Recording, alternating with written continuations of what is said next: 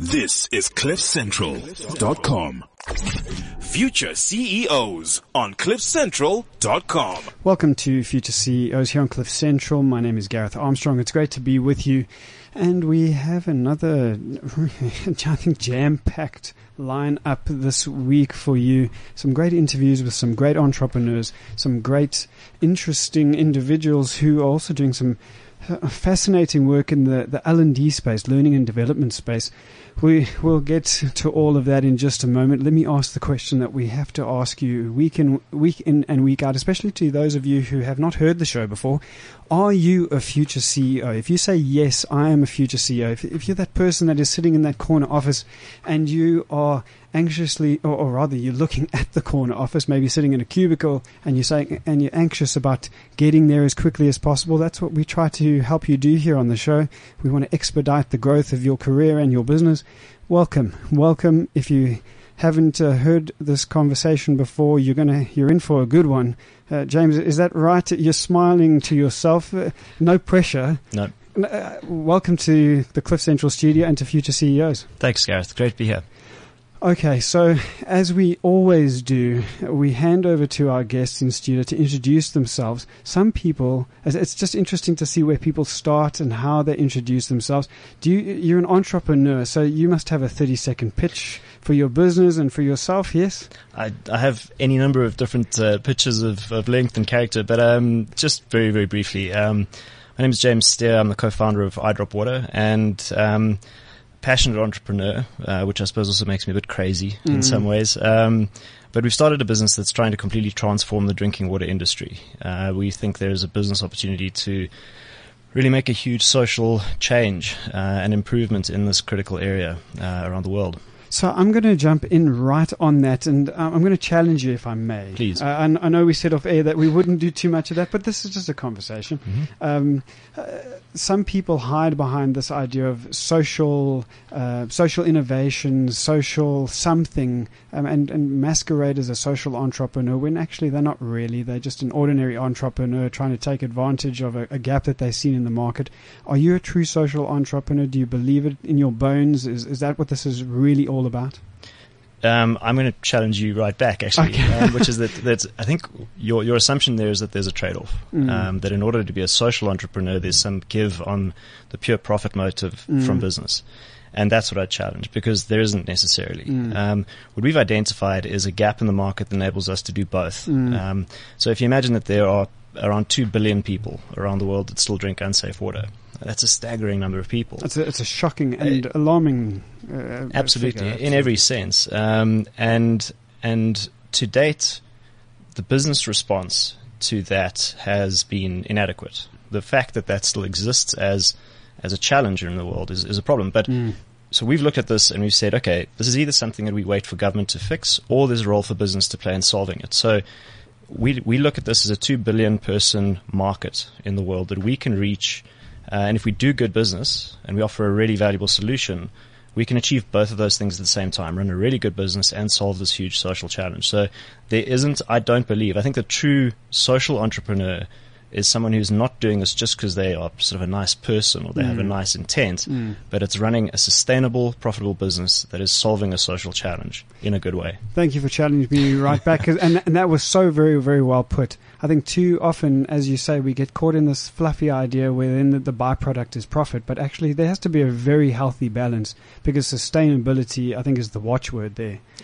Are you finding the sustainability journey as you have been growing your business? Uh, is it working out for you? Um, is it a challenge? We, we must talk some of your mm. challenges mm. throughout this conversation look, starting a business. I mean, you've you've had a number of guests on in the past who have shared how tough it is. Mm. It is it is no joke, and it is not for sissies. This this starting a business game.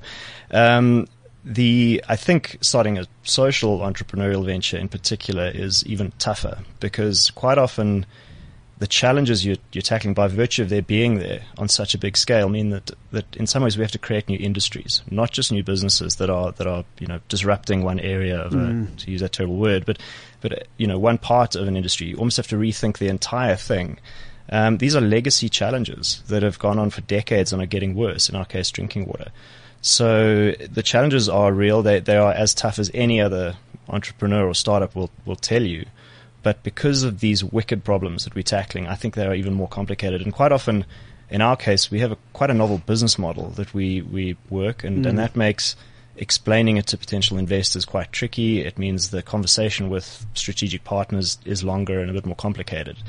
Um, but yeah, it is really, really hard going. But in terms of sustainability, look, the, that's the business opportunity. Um, so we're getting there. You know, we're, we're still a young business. Uh, we take the business side of what we do very seriously. Um, there's no point in, in having a great idea and watching it fizzle out. Sure. So we're doing a lot of the hard work early on to make sure this is a sustainable platform we can build on. I, I really do wish that more entrepreneurs would not just see the opportunity, but that exactly this, see the, the end, see the sustainability, see, uh, look at an opportunity very carefully and see what kind of real, real opportunity it is. And I Mm. think you, you've done that. Um, I, I certainly do see some of the challenges that you're talking about as you were as you were sharing, and as I've done a little bit of background research. I've looked at it and said this is a staggering um, issue that you're dealing with. But then some of the it's a little wonder that there are so many people that are still without water because it's such a complicated issue as well. Yeah. Before we go there, and before we, we look at the business a little bit more closely, let's look at you a little bit more closely because it's it's not everyone that can start a business, and it's not everyone that can start a social business as well. So, or socially focused business. Let's talk a little bit about you. Do you want to take us back? Tell us, tell us where you began to feel the rumblings and the, the, the, the stuff that is entrepreneurship. Was it something that you felt early on? Did it, did it bite you a little bit later?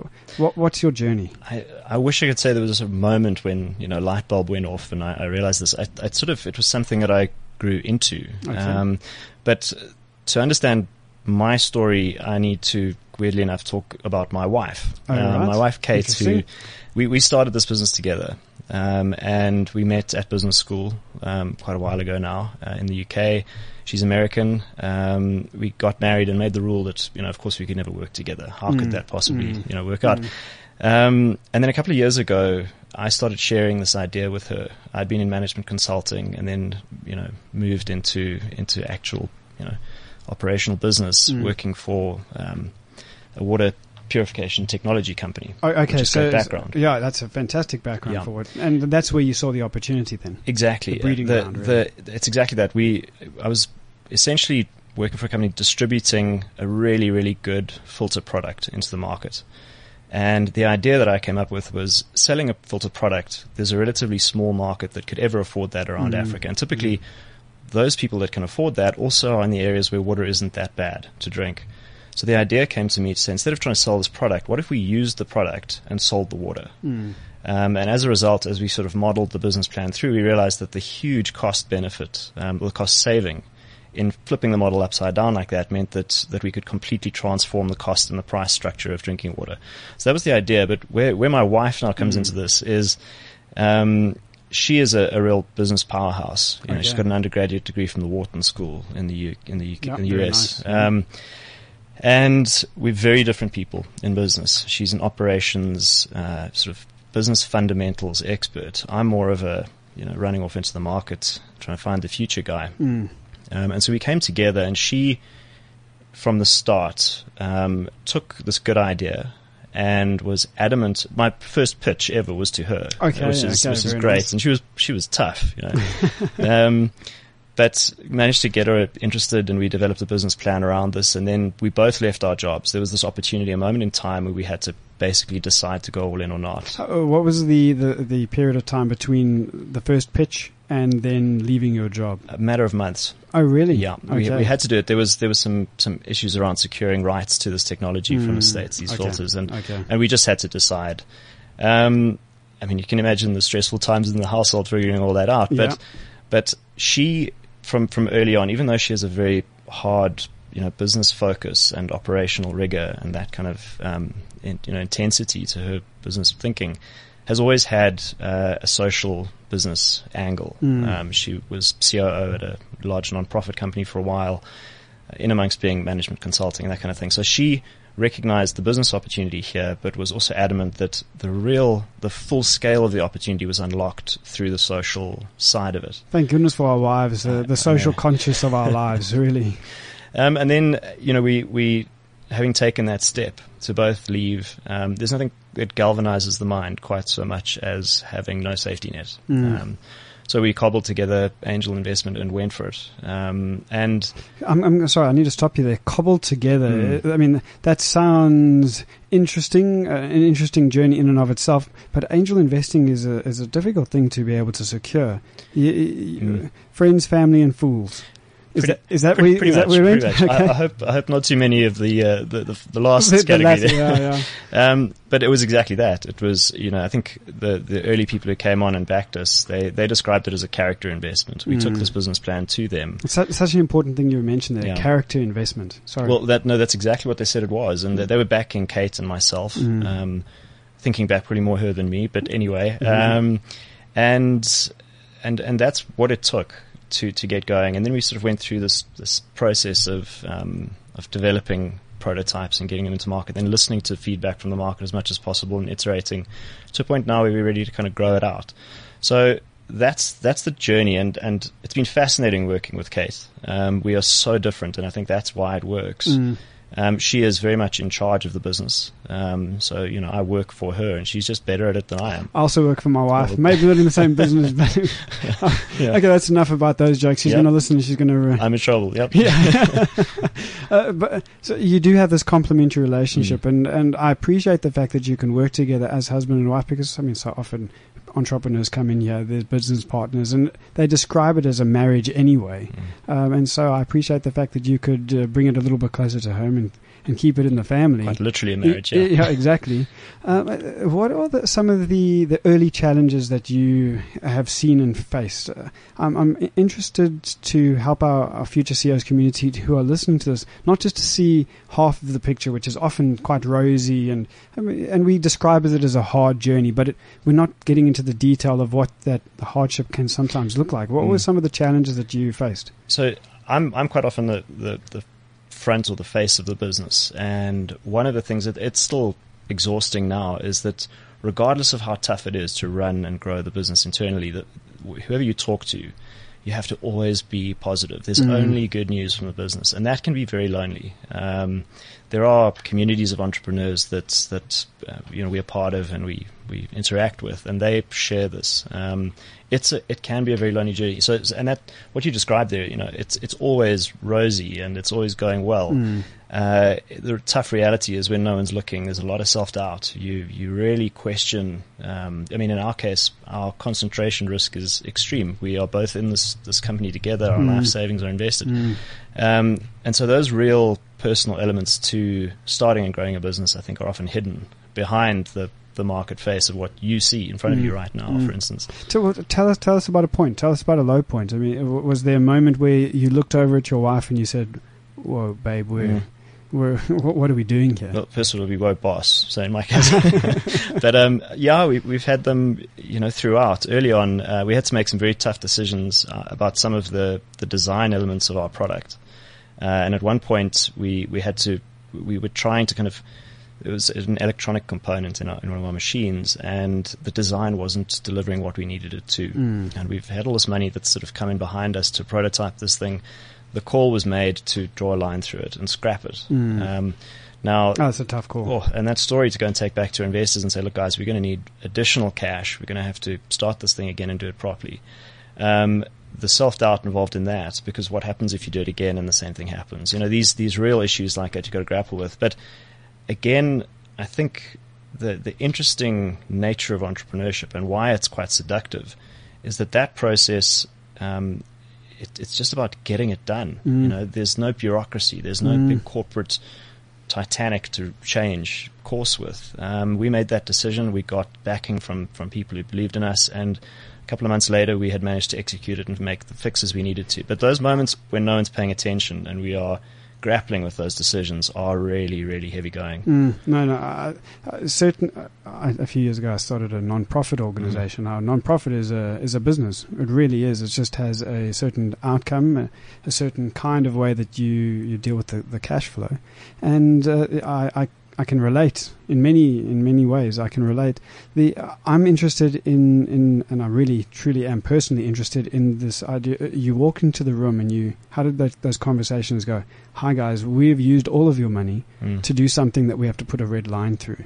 What, what was your experience of that? There's there's no easy way. You, Mm. There's no way of dressing it up. But Our- uh, our- it's, were they disappointed? Did they did they frown at you? Did they Um, or were they or were they unusually supportive? What what was your experience?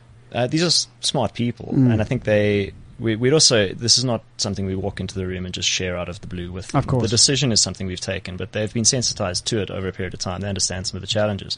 I think that's important too. We are we communicate openly and Yeah. regularly with everyone who's such a big involved. Absolutely.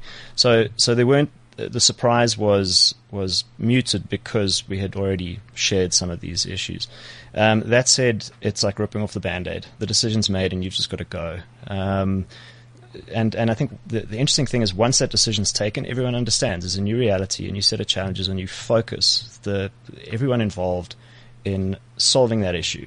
Um, I think that's also very important. Is once it's recognised um, and the decision's taken, it, you just got to go. Mm. Um, there's there's no point, and and really business doesn't wait around while you figure it out or think about these things. Once you you decide, go, and people galvanize behind you. They they they like that direction and that clarity, even though there are challenges. Yeah, and and you've used two words that I like a lot: directional clarity. I mean, Mm. if, if you can certainly give me directional clarity, I'll go and do. But it's the ambiguity that that people uh, they get into this like flux mode where no Mm. one knows what to do, and that's where you do suffer. So the communication is so important. And I think that's one of the one of the really important things about leading a business like this, a small business, is the ambiguity lives with a small team. Mm. In in our case, it's Kate and myself, and we figure these things out. By the time we're going to present it, be it to our investors or our team, we've got answers or suggestions or plans.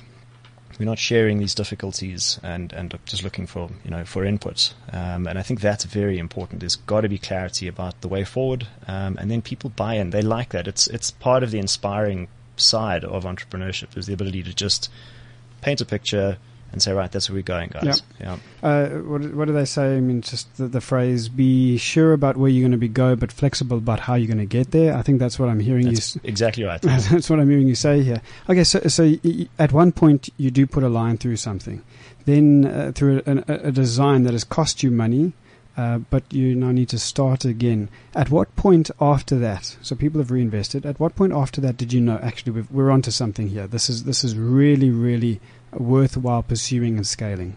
Because there's one thing to start something; it's another Mm. thing to scale it.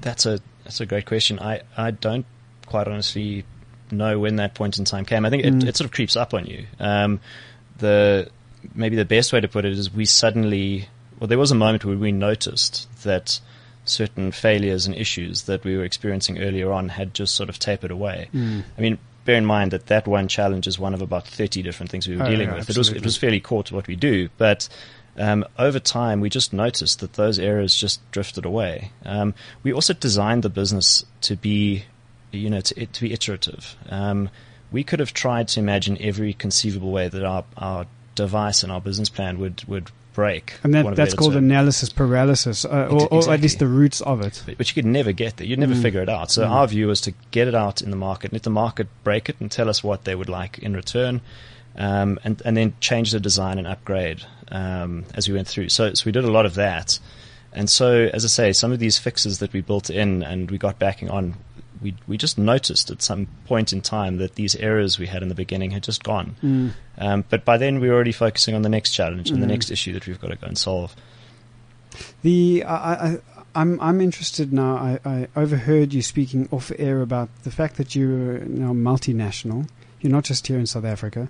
Uh, the how did that come about? So I know that you've said there are areas in the world where people aren't getting access to really good drinking water. So let's just talk a little bit about the business now. Mm. Um, how did you get go from a small start startup to multinational?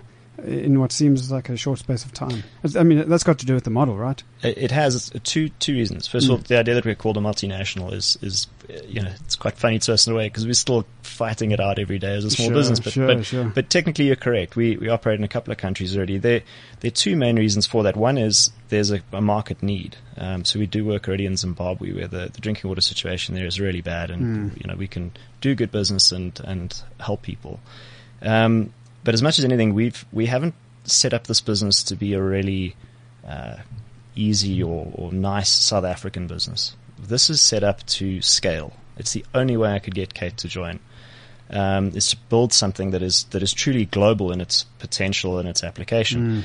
Now, part of going into other countries, so we've piloted up in Ghana, we've piloted in Botswana, is there's no point building a wonderful business and a great product that we know is going to work fantastically in South Africa. And the moment you take it over the border, everything falls apart and you've got to rebuild.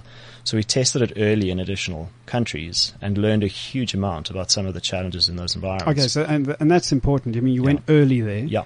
Uh, because I, I was sitting with a, a um, the sales director of a large multi, I mean, large international, biggest, inter, the biggest, um, one of the biggest advertising, um, outdoor advertising brands in the world, and they have they split their business. There's a South African division and an African or SADC SADC business because the strategies are so very different. You're saying that you've kind of put it together all in one. Uh, yes, no. high level strategy, yes, Mm. um, because the offering is identical. Mm. Wherever we put it, it's a very simple thing. People Mm. need affordable, safe drinking water from convenient channels. Uh, the the underlying business to provide that is incredibly complicated and, and changes in new territories, Mm. and that's what we wanted to figure out and test.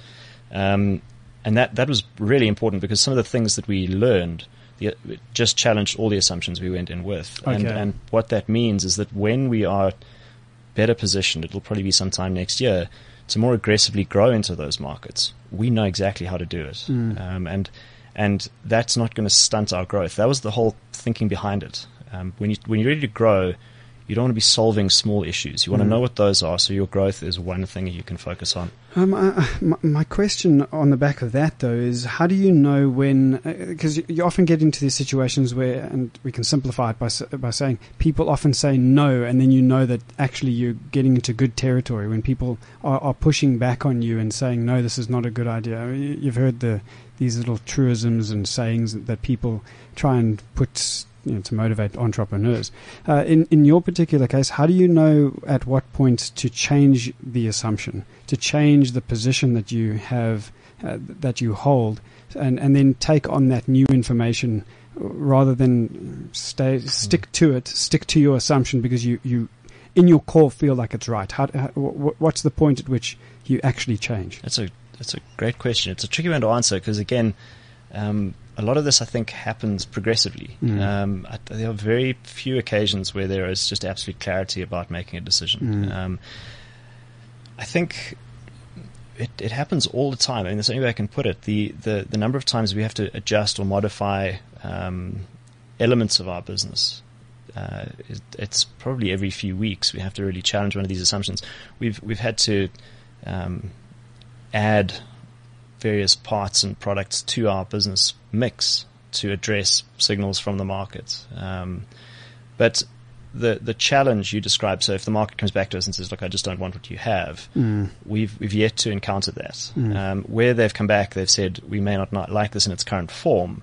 So if you change this, there is a market, and that's a signal to us to make that decision. Is this opportunity real enough for us to make that change, or uh, do we do we simply walk away and focus on something else? And that's on the back of a conversation which says, try it out. We're, we're going to pilot it here with you. Give us feedback. That's not just a case of place it and then hope that they give you feedback. That's this is a, this is a relationship. Uh, absolutely. We, Mm. the, the value in getting something into the market is it's indescribable. The market knows better than you ever will sitting in an office. I, we, we come from a, a business school background, my wife and I, and our favorite saying from our business professor was, if you're not embarrassed by your first commercial prototype, you didn't get it into the market quickly enough. Oh wow. Um, and he's absolutely spot on. Mm, um, that's very good. You, you'll never figure out what it is. Get it out there. The market will tell you what you haven't thought of.